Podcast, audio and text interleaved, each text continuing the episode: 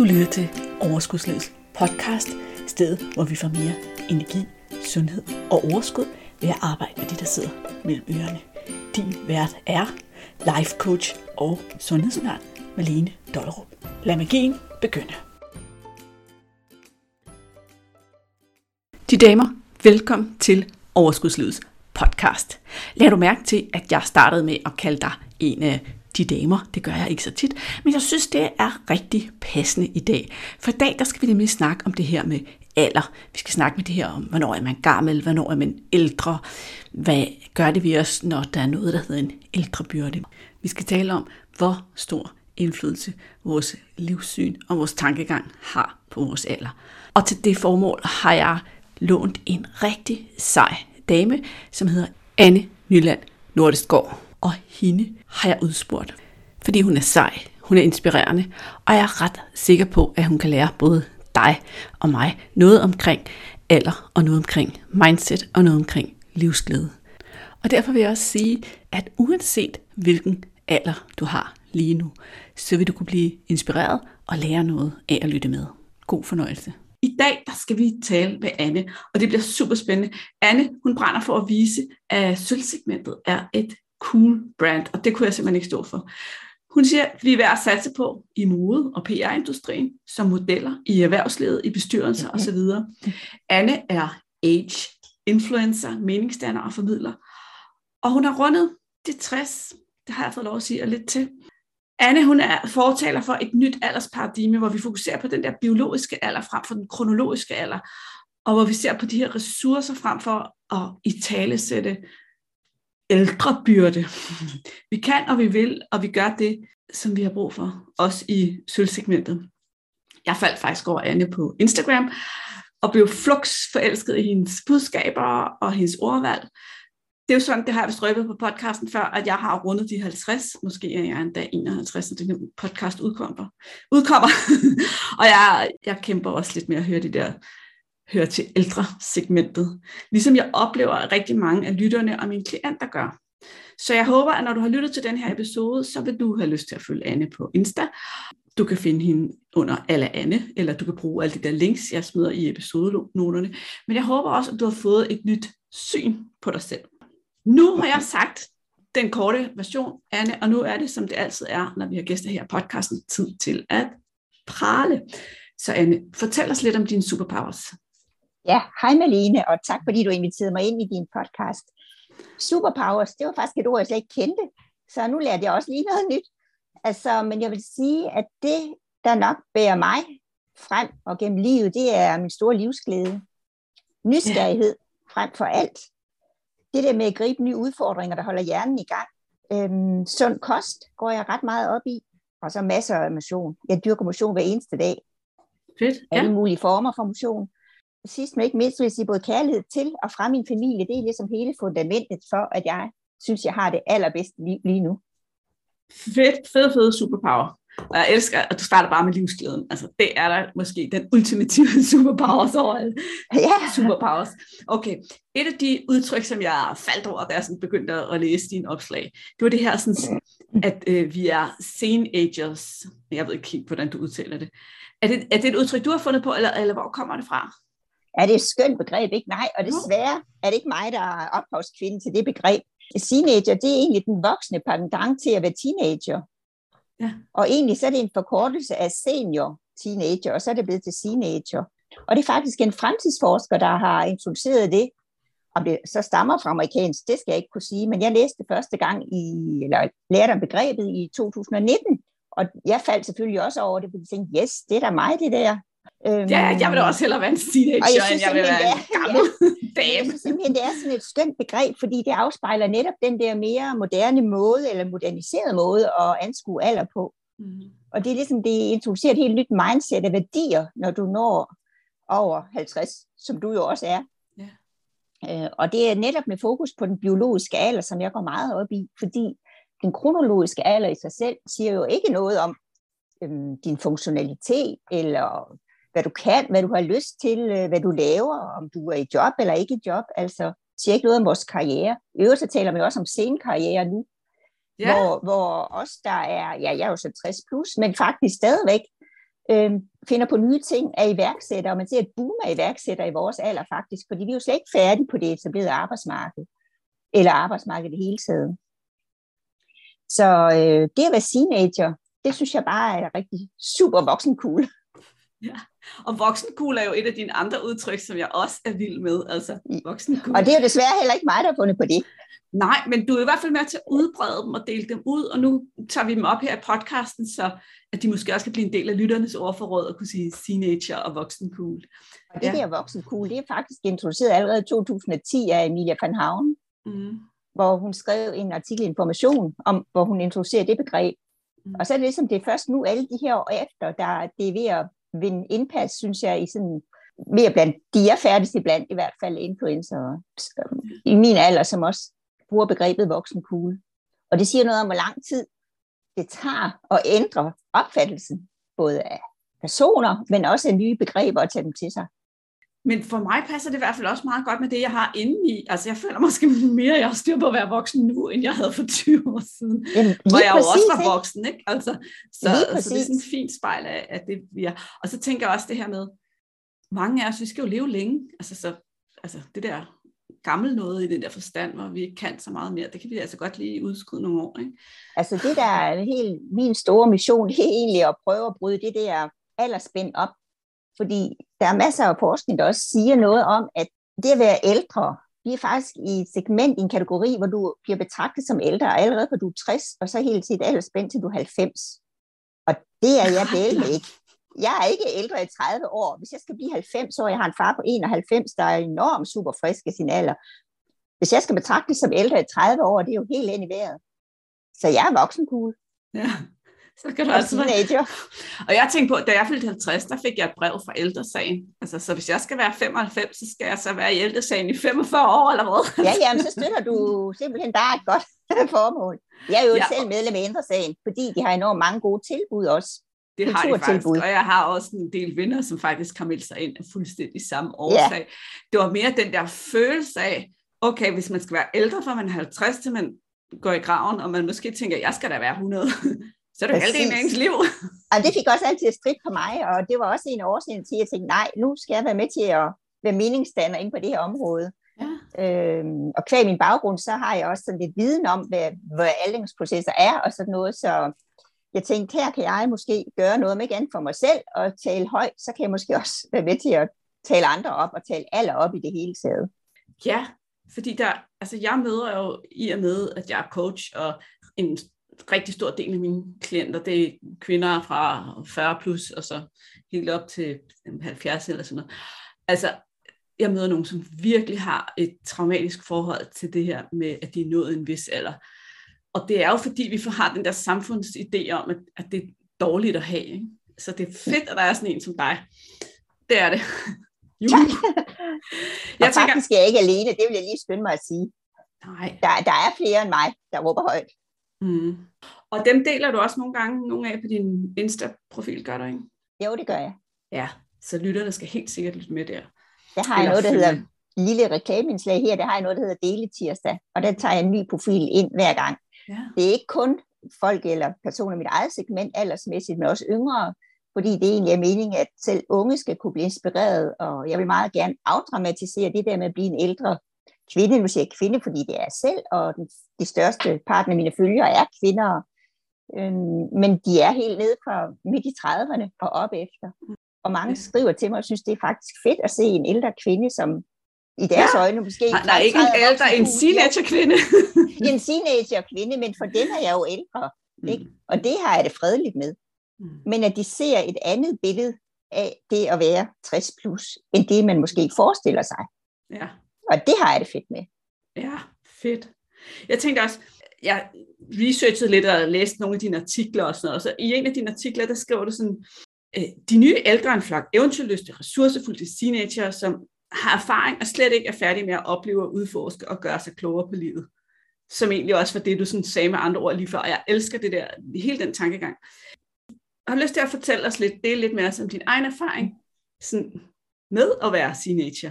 Og, og hvis du har et eller andet eksempel, altså, så vil vi også gerne høre det.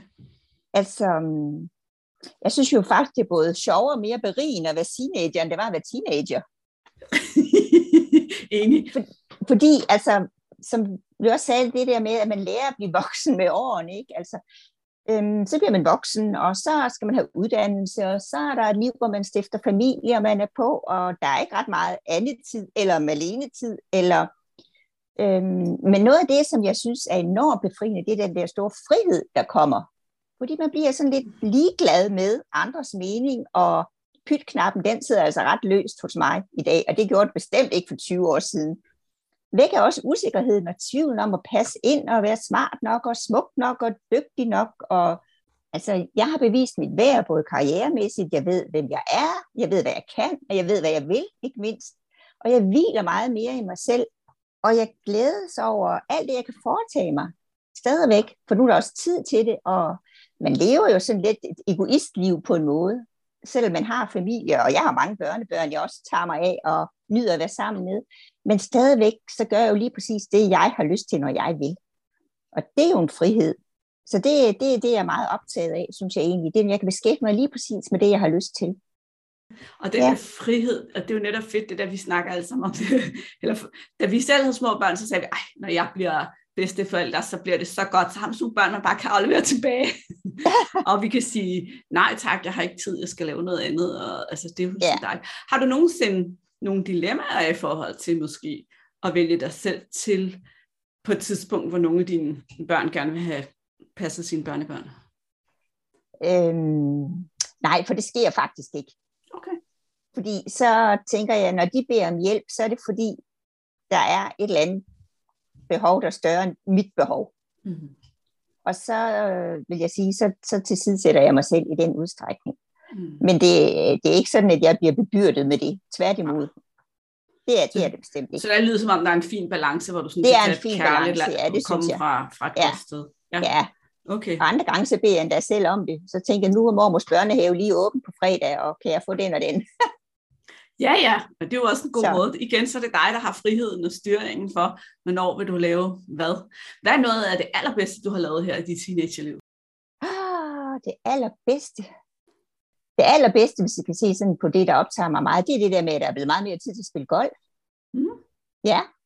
Og så er det nok det der med at kaste mig over det med at være influencer, og prøve den vej ud, og have mod til at ture og prøve det, og, og finde en vej den vej frem som også øh, efterhånden begynder at, kaste lidt penge af sig. Det så jeg slet ikke komme for, for to og et halvt år siden, da jeg startede, og det var faktisk en corona-hobby-eksperiment, der startede ud, da jeg tænkte, jeg må prøve noget nyt. Det var det der med nysgerrigheden på noget. Ja, ja. Øh, og egentlig været tiltrukket af de øh, mennesker, der kan det der, og måske også tør, for det kræver egentlig lidt mod, synes jeg. Ja. Og det er også noget af det der med, det der med at være teenager, altså jeg er blevet meget mere modig. Det var også det med at sige, at jeg, jeg prøver bare løs, så går det ikke. Jamen, hvad, hvad er det værste, der kan ske? Ja, super godt mindset. Ja. Og det synes jeg nemlig også, du, det gør dig også til sådan et super fint forbillede. Det her med at sige, jamen, jeg skal da prøve noget nyt, jeg skal da kaste mig ud i noget nyt. Jeg skal ja. ikke bare sådan fortsætte og fortsætte og fortsætte og fortsætte og bare have tiden til at gå. Nej, nej, nu, nu er der kommet et nyt kapitel, nogle nye ting, jeg skal. Jeg elsker ja, er tanken om, at vores liv er kapitler.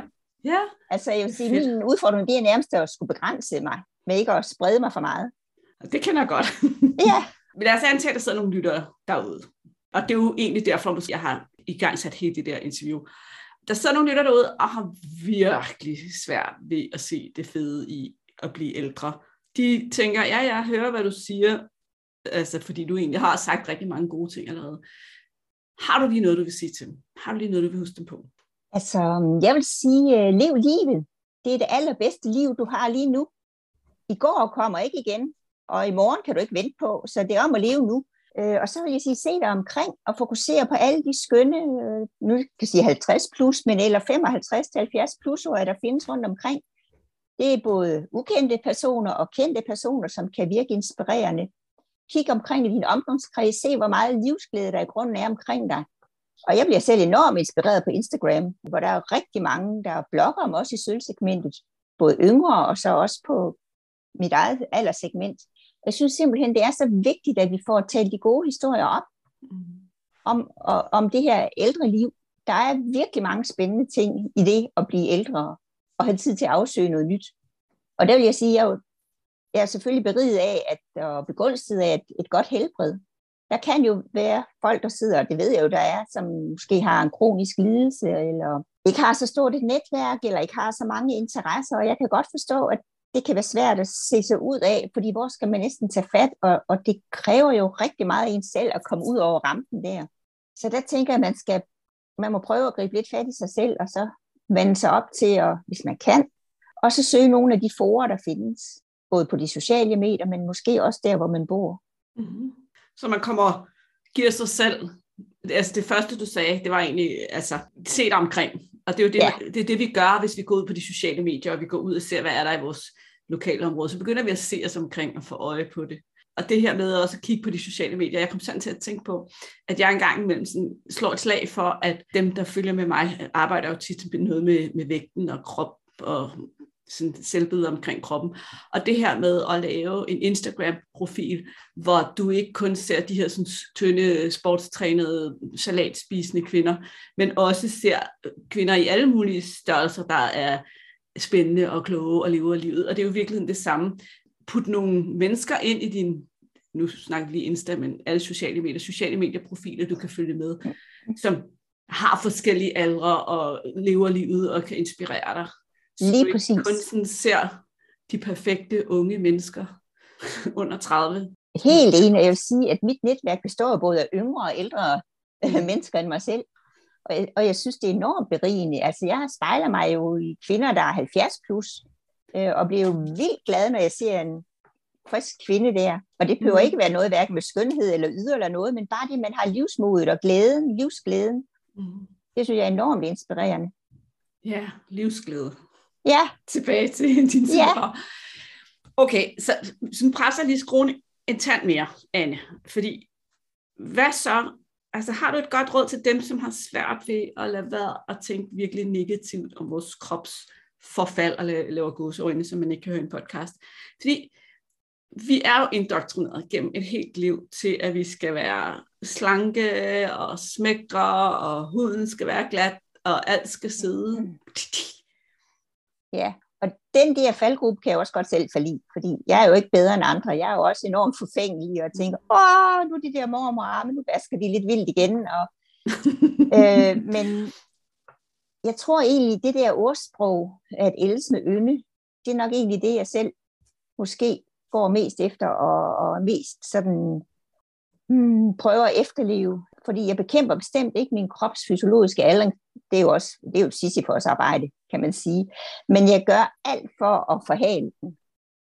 Mm. Det vil jeg sige. Og det er blandt andet med kost og motion. Men det er fordi, det optager mig for mig, at det er en naturlig del af mit liv at leve på den måde.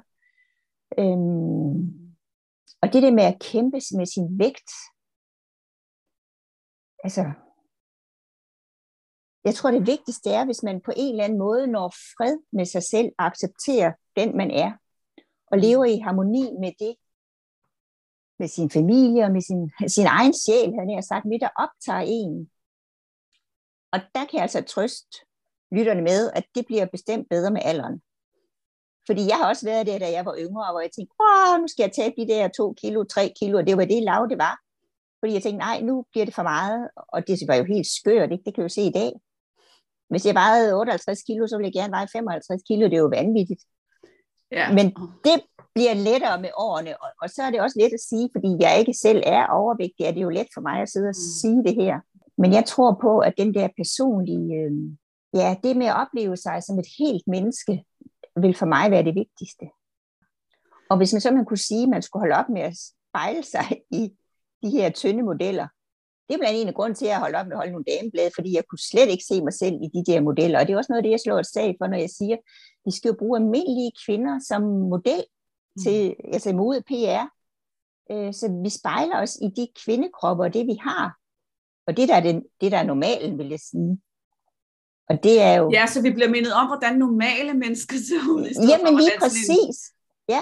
Opbygget vi, altså, ja. Det er sådan en konstrueret billede af ja. en, en, en smuk kvinde, ikke? Altså, jo. fordi jeg synes jo, at der er, der er jo smukhed i alle mennesker. Mm. Ja. Ja. Det synes jeg, oh, den kunne jeg godt lide. Der er smukhed i alle mennesker. Det er der. Og nogle gange så tænker jeg også, jamen altså, hvis du kunne se dig selv udefra, det er jo udstrålingen, det er jo humøret, det er jo glemtet i øjet, vi lægger mærke til. Lige præcis. Rynkerne, hvad, eller hårfarven, eller brysterne, der hænger, eller whatever.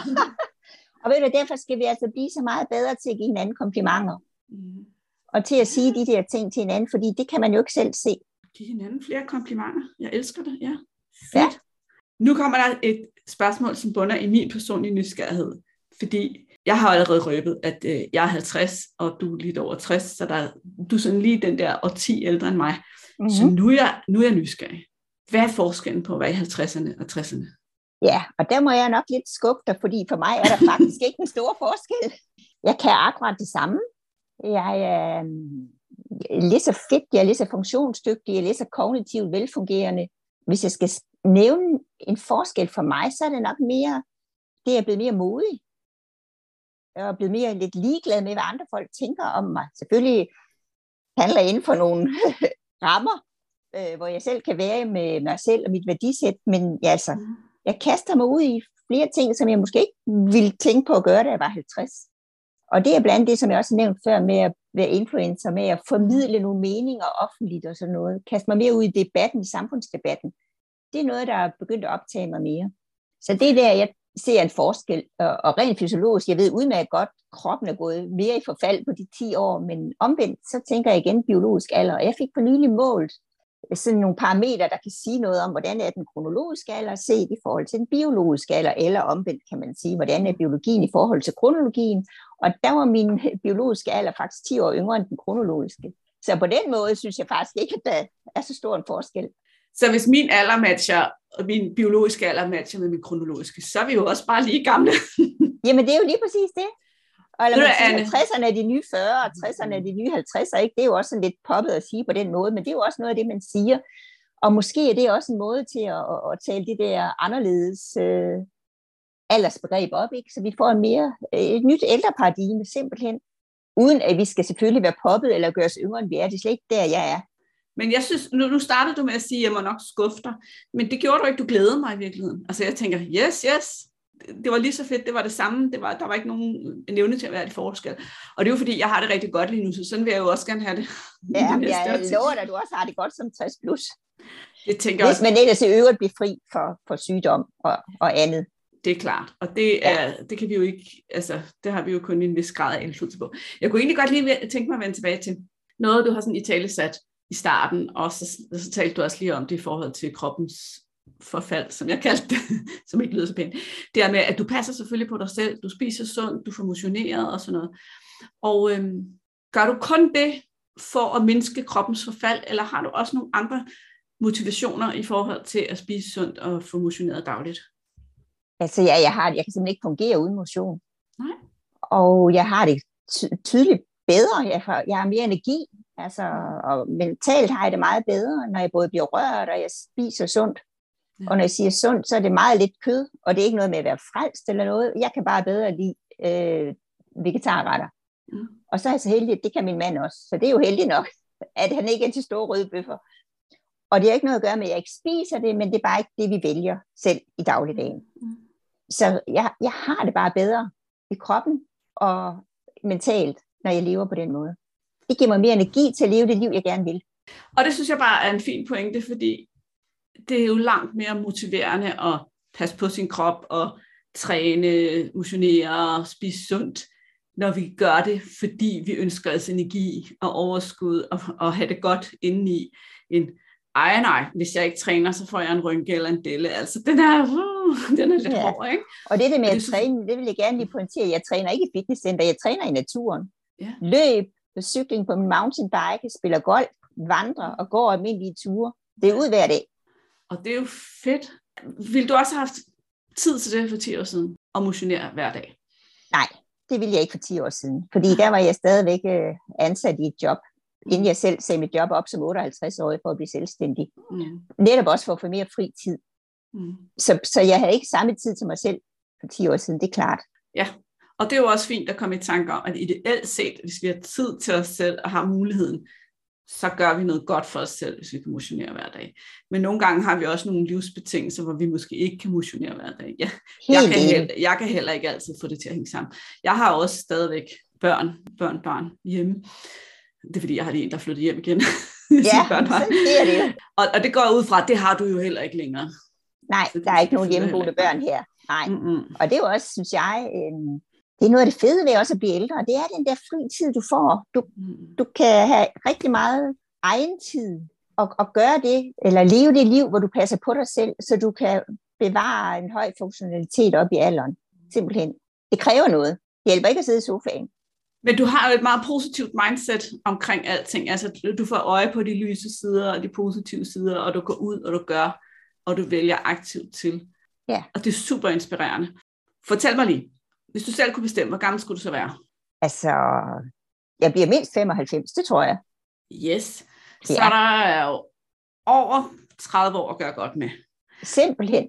Er der, kan, kan du dele et par ting, måske tre ting, der står på din øh, altså bucket list, den der liste for, hvad vil jeg gerne nå i mit liv? Der er meget liv tilbage.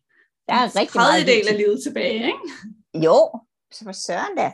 Jeg vil rigtig gerne lykkes med det, jeg er gang i nu, hvis jeg skal se på min scenekarriere hvor jeg stadigvæk ser på, at der er noget arbejdsindhold og noget arbejdsliv i måske, ja, i hvert fald frem til 70, måske endda længere. Jeg kender også AIDS-influencer, der er over 70, så hvem ved? Mm. Det vil jeg gerne lykkes rigtig godt med, så jeg kan brede det her budskab ud. Den mission, jeg kan sige, for mig selv i hvert fald, jeg er ude på, og så få for mange, så mange som muligt med. Så vil jeg jo rigtig gerne dyrke det med at rejse. Der er mange steder, jeg gerne vil se og opleve. Og når vi rejser, så er det altid både med vandrestøvler og golfudstyr. Man oplever på en anden måde, når man bevæger sig ud i naturen. Og så vil jeg egentlig... du rigtig gerne vil se. Jeg rigtig gerne vil se. Ja. Hmm, det kan jeg faktisk ikke sådan rigtig lige komme på, for jeg har faktisk set rigtig mange lande. Og jeg vil også sige, at behovet for at rejse så meget ud, de der oversøiske ting, det har jeg ikke så stort behov for mere. Der er det meget Europa og Norden faktisk, som øh, jeg foretrækker i dag. Jeg har været de eksotiske steder, da jeg var yngre, og det siger mig ikke så meget mere. Så det er egentlig det. Og så vil jeg egentlig gøre alt for stadigvæk at kunne bevare den der funktionalitet, vi snakker om, så jeg kan klare mig selv så længe som muligt. Og der vil jeg gerne vende tilbage til, jeg nævnte, at jeg havde en far på 91. Jeg bor i stort hus selv, klar have, klar huset, undtagen når lige siger, Anne, kan du ikke lige komme over og give en hånd med? Øh, jeg har også nogle søskende, der hjælper ham. Men han sejler, han er faktisk dommer på kapsalæs han har en gåklub, han spiller badminton, og han små jogge løber stadigvæk, og det synes jeg er så fedt. Så det er i hvert fald et forbillede, jeg har. Og han er 91. Mm. Meget imponerende. Og han har så både sin mentale og sit fysiske helbred intakt, kan man sige. Ikke? Og ikke mindst enorm gejst for livet. Ja.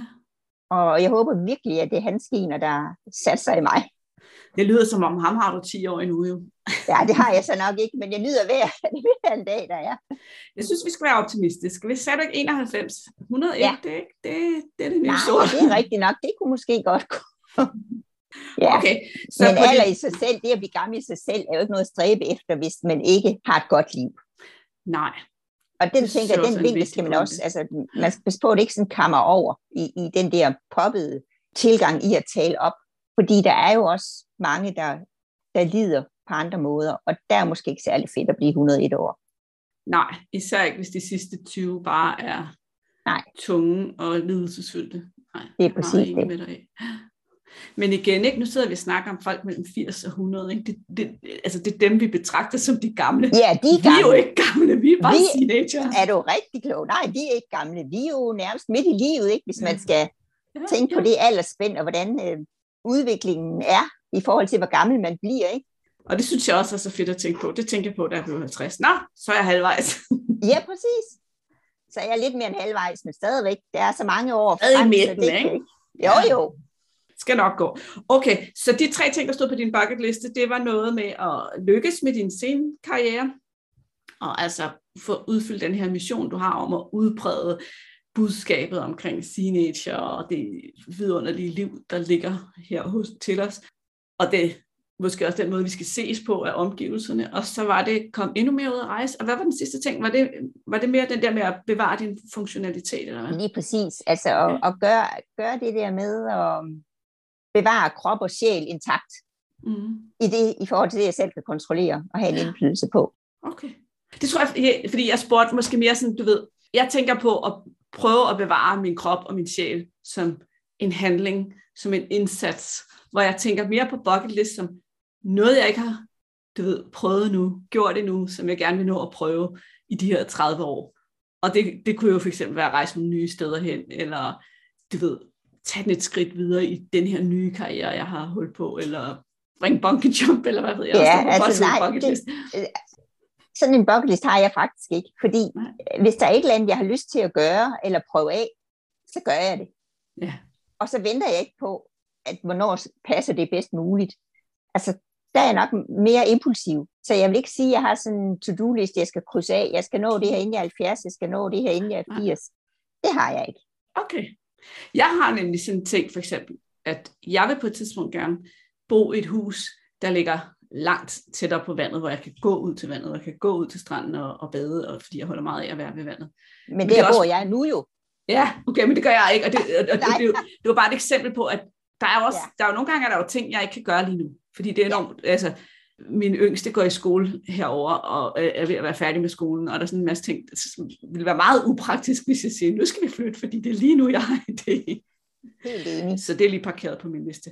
Okay, ja. har du flere ord omkring det her med friheden ved at blive ældre? Du har egentlig delt rigtig mange med os allerede. Altså, det der ligger i, for mig i hvert fald, og det tror jeg gør for rigtig mange andre også, der ligger jo faktisk en stor økonomisk frihed i at blive ældre. Mm. Fordi mange af os har jo faktisk formået at kunne altså spare op, og har måske gode pensioner, har måske også investeret. Altså jeg selv er også et menneske, der investerede. Jeg har investeret i 30 år, længe inden det blev moderne for kvinder at investere. Ja. Og det er jo sådan set noget af det, jeg også lever af i dag. Det er også noget af det, der gjorde, at jeg kunne sige mit job tidligere op. Så på den måde har jeg været privilegeret. Men egentlig er det friheden til at vælge. Altså tid for mig er blevet enormt vigtig. Og det er blevet mere vigtigt med alderen. Og selv at kunne prioritere sin tid og vælge, hvad jeg vil bruge min tid på. Og så er det det med, at jeg er enormt eventyrlyst, men jeg er stor forbruger af at opleve, vil jeg sige, og både rejse og kulturtilbud. Og så har vi også en, en ret stor købekraft, og det synes jeg altså også, at det skal folk tænke på, når de gerne vil præsentere nogle produkter. At hvad hjælper det, at man bruger yngre, smukke modeller til at præsentere måske nogle eksklusive smykker, eller det kan være modetøj, det kan være dyre hudplejeprodukter, det kan være øh, rejser, det kan være som globetrotter. Fordi det er ikke altid der, købekraften ligger. Den ligger hos os i sølvsegmentet. Mm. Overvejende, vil jeg tro. Og det er min oplevelse. Så jeg tænker, at det er der, vi skal bruges. Hvis jeg mm. skal øhm, blive tiltrukket af et produkt eller en oplevelse et eller andet, så skal jeg kunne spejle mig i den måde, det bliver præsenteret på.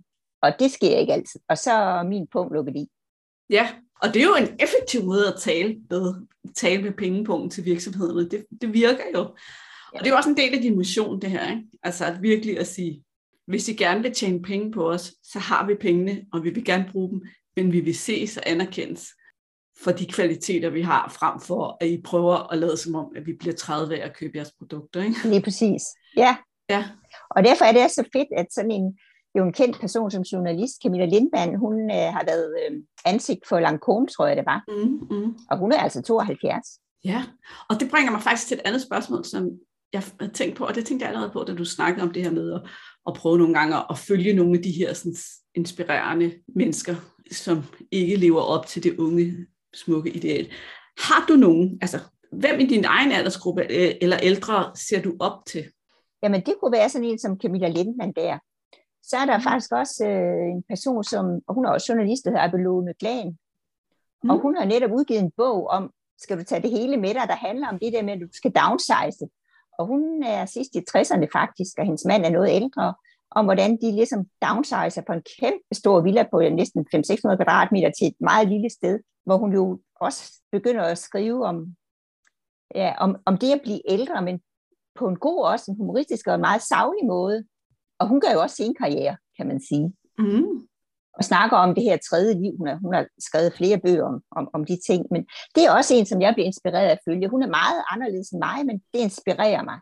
Så er der en anden en, jeg følger på Instagram, der hedder sensommer.dk, og det der livets sensommer, hun er over 70, og hun gør det rigtig godt, og er faktisk model og viser tøj, mm-hmm. og meget positiv, dyrker yoga og cykler, og har faktisk også en, en side med noget med face yoga, hvad hedder jo, Hedder det ikke det? Jo sådan noget ansigtsyoga. Ja, ja. Og, og det er jo både sådan kendte og, og ukendte personer. Tænker, at det, det er sådan nogen, der inspirerer mig. Men det gør yngre personer også. Der kigger også på yngre personer, kan blive inspireret af deres måde at gå til de sociale medier på, for eksempel. Mm. Og det slår jo i virkeligheden en fin sløjfe på det, du siger. Du siger ikke, at vi skal fokusere på én aldersgruppe, eller nu er det kun teenagerne, der er gode, men at vi skal kunne inspirere hinanden hele vejen rundt, og det er lige acceptabelt, hvilken fase end vi er i livet. Helt sikkert, helt sikkert. Mm. Og det vil jeg også sige, at når man bliver ældre, man skal sørge med sørge for at have et netværk, der er yngre end sig selv. Både yngre, og det sagde jeg også før, jeg har i min bekendtskabskreds nogen, der er både yngre end mig og ældre end mig. Mm. Og det er rigtig godt, fordi man kan jo spejle sig både nedad og opad, og blive inspireret af rigtig mange ting. Ja. Hvad har du gjort for at... Fordi hvis nu lytterne sidder og tænker, det, jeg, jeg hører, hvad Anne siger, det er et godt råd. Jeg skal have nogle yngre venner og nogle ældre venner. Men hvordan skaffer jeg det, hvis alle mine venner har den samme alder som mig? Haha, ja, det ved jeg ikke engang, hvordan jeg skal svare på. For mig der er det jo kommet noget i, i, i jobsammenhængen, kan man sige. Øh, noget er kommet via golfklubben, noget er kommet via mit netværk som influencer, og noget er kommet i mit værksætternetværk. Så, og så tror jeg, at det handler meget om, at man skal være åben for at lukke nye bekendtskaber ind. Og det har jeg det sådan, at jeg er aldrig, altså min dør er aldrig lukket for nye bekendtskaber. Det, der kan være min udfordring, det er at få tid til at, at pleje dem alle. Og derfor har jeg ligesom et stort netværk, hvor nogle er bekendte, nogle er nære venner, og så er der nogle meget tætte veninder. Og der er måske en lille håndfuld af de meget tætte. Og så er der så det lidt bredere netværk, der rummer mange forskellige mennesker. Jeg vil sige, de er også heldigvis meget forskellige for mig, fordi ellers var det jo død kedeligt. Så bliver jeg jo ikke inspireret. Jeg skal jo ikke gå og sige, nå, det synes hun også, hun siger det som mig, ej, hvor er det fedt. Og jeg skal have nogen, der også kan give modspil, så jeg kan tænke nye tanker, reflektere over livet på en anden måde, og se med andre briller. Det giver så god mening. Og jeg elsker det der med, at vi skal netop også have nogen, der kan udfordre os, fordi det er da altid rart at have nogen, der bare giver os ret men det delte mig også godt at blive udfordret. Og så synes jeg også, det var sjovt, du var lige sådan, hvordan skal jeg svare på det spørgsmål? Men det du jo egentlig sagde, det jeg hørte dig sige, det var jo det her med at have en åbenhed, når jeg bevæger mig ud i de forskellige steder, jeg nu er. Ja. Og åben for at sige ja, og invitere folk ind, og sige ja til at blive inviteret ind, og ikke sortere folk fra, fordi de er yngre eller ældre end os.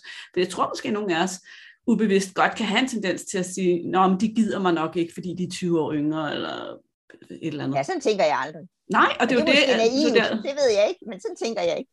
Altså jeg Jamen. tror, det handler om, øh, grundlæggende så har jeg jo den der nysgerrighed. Ja. Og det, det bliver jeg lidt drillet med i familien faktisk, fordi de synes jo gange, jeg er for nysgerrig, og så plejer jeg bare at sige, at det er bare kærlig omsorg, når jeg spørger. Ja, det er også en af mine ting, det siger folk også, du er meget nysgerrig. Nu arbejder jeg også som coach, så, så det kan jo være en god egenskab lige her. Men jeg synes, det er fedt, og så tænker jeg også, jamen hvis, i stedet for at vi beslutter os på forhånd til, jamen måske gider hun mig ikke, for hun er 20 år yngre end mig, så kan vi det lade det være op til hende, hvis det endelig skulle være. Ikke? Så rykker det ikke noget. Man er nødt til os selv at ja, tage og det er det, jeg mener. Så vi tager ja. initiativet, vi prøver, og så en gang imellem, så kan det være, det ikke bliver til noget. Så egentlig blev det et rigtig godt råd, synes jeg. Der er et par ting, jeg lige vil nå at spørge dig om, inden vi skal slutte af for dag. Det var en af de ting, jeg faktisk har skrevet ned på min liste, men jeg synes, det er rigtig interessant, fordi du taler meget om alder som en følelse. Så nu har vi snakket lidt om den her sådan, biologiske alder og den kronologiske alder. Og du har egentlig også sådan berørt den der lidt en følelse. Men altså, følelser er noget, jeg snakker meget om og bruger meget energi på, også fordi det jo også godt kan hænge sammen med dårlige madmønstre selvfølgelig, men det skal vi ikke køre på her. Her vil jeg gerne have alder som en følelse. Hvad, altså, hvad er det for nogle handlinger, eller hvad er det for nogle tanker, der får dig til at føle dig, jeg ved ikke, om vi skal sige ung eller yngre, eller godt tilpas? Tanker eller følelser? Ja, nej, handlinger eller tanker, der får dig til at gå med den der følelse af at være frisk og yngre indeni. Følelsen af vitalitet, følelsen af at leve, følelsen af at um, leve livet hver dag, opleve livet. Jeg kaster mig bare ud i det. Det samme, da du spurgte, vil du være med i en podcast? Jamen, det har jeg aldrig prøvet før, men det kunne da være meget sjovt at prøve. Altså, i stedet for at sige nej til ting, når folk indbyder til noget, så sige ja tak, prøv det af. Altså, så føler jeg, at jeg lever. Og det har ikke noget med alder at gøre. Nej, det har det ikke. Og så samtidig så tænker jeg, men vi kan godt låne lidt, vi kan godt adoptere lidt af dit mindset, som er skinnet gennem hele podcasten. Den der livsglæde, den der nysgerrighed, den der friheden, øh, det skal jeg også prøve, og det vil jeg også kaste mig ud i, er jo faktisk, sådan som jeg hører det, virkelig medvirkende til, at du føler, at du trives og har det godt, og føler dig frisk og ung. Ja, fit for fight, vil jeg sige. Ja. Ung indeni, altså ikke sådan. Ja, Ja. Altså, det er jo, jeg, jeg er godt klar over, når jeg ser mig i spejlet, så ser jeg én ting, men hvis jeg kun skal kigge i mit indre, så ser jeg noget helt andet. Altså, og heldigvis, altså hvis man bare har det mindset med, at man ikke selv synes, man er så gammel, som fødselsattesten måske siger, så skal det nok gå. Jeg træller som min mand, da han blev 49, så sagde han, at jeg er kun 24 i Og da han blev nej, da han blev 40, ikke? og så 10 år efter, da han blev 50, så siger han, jeg er kun 25. ja, det er ligesom, jeg plejer at fylde 39 hvert år, ikke? Altså. Og så sagde jeg bare til ham, okay, 25, der er bare et eller andet, vi skal afklare det der søn, du har på 22, men okay. ja, men... Ja, men, altså... men det er rigtigt, vi, har, vi føler os rigtig tit yngre indeni, og så står vi der og kigger i spejlet og tænker, er det den samme? Ja, og der kan jeg selvfølgelig godt se, at du spurgte tidligere, jamen, hvad er forskellen på at være 50 og 60? Okay, jeg kan da godt se, at der er kommet lidt flere rynker, og håret er blevet helt gråt, men det har det fint med. Nu ser du jo altså også knaldgodt ud, både faktisk her på kamera og på de billeder, jeg har set på din Insta-profil, så det er jo også inspirerende. Hvis nogen gerne vil inspireres til, hvor godt man kan se ud, så er det også bare ind og følge alle Ja, tusind tak. Det var sødt sagt.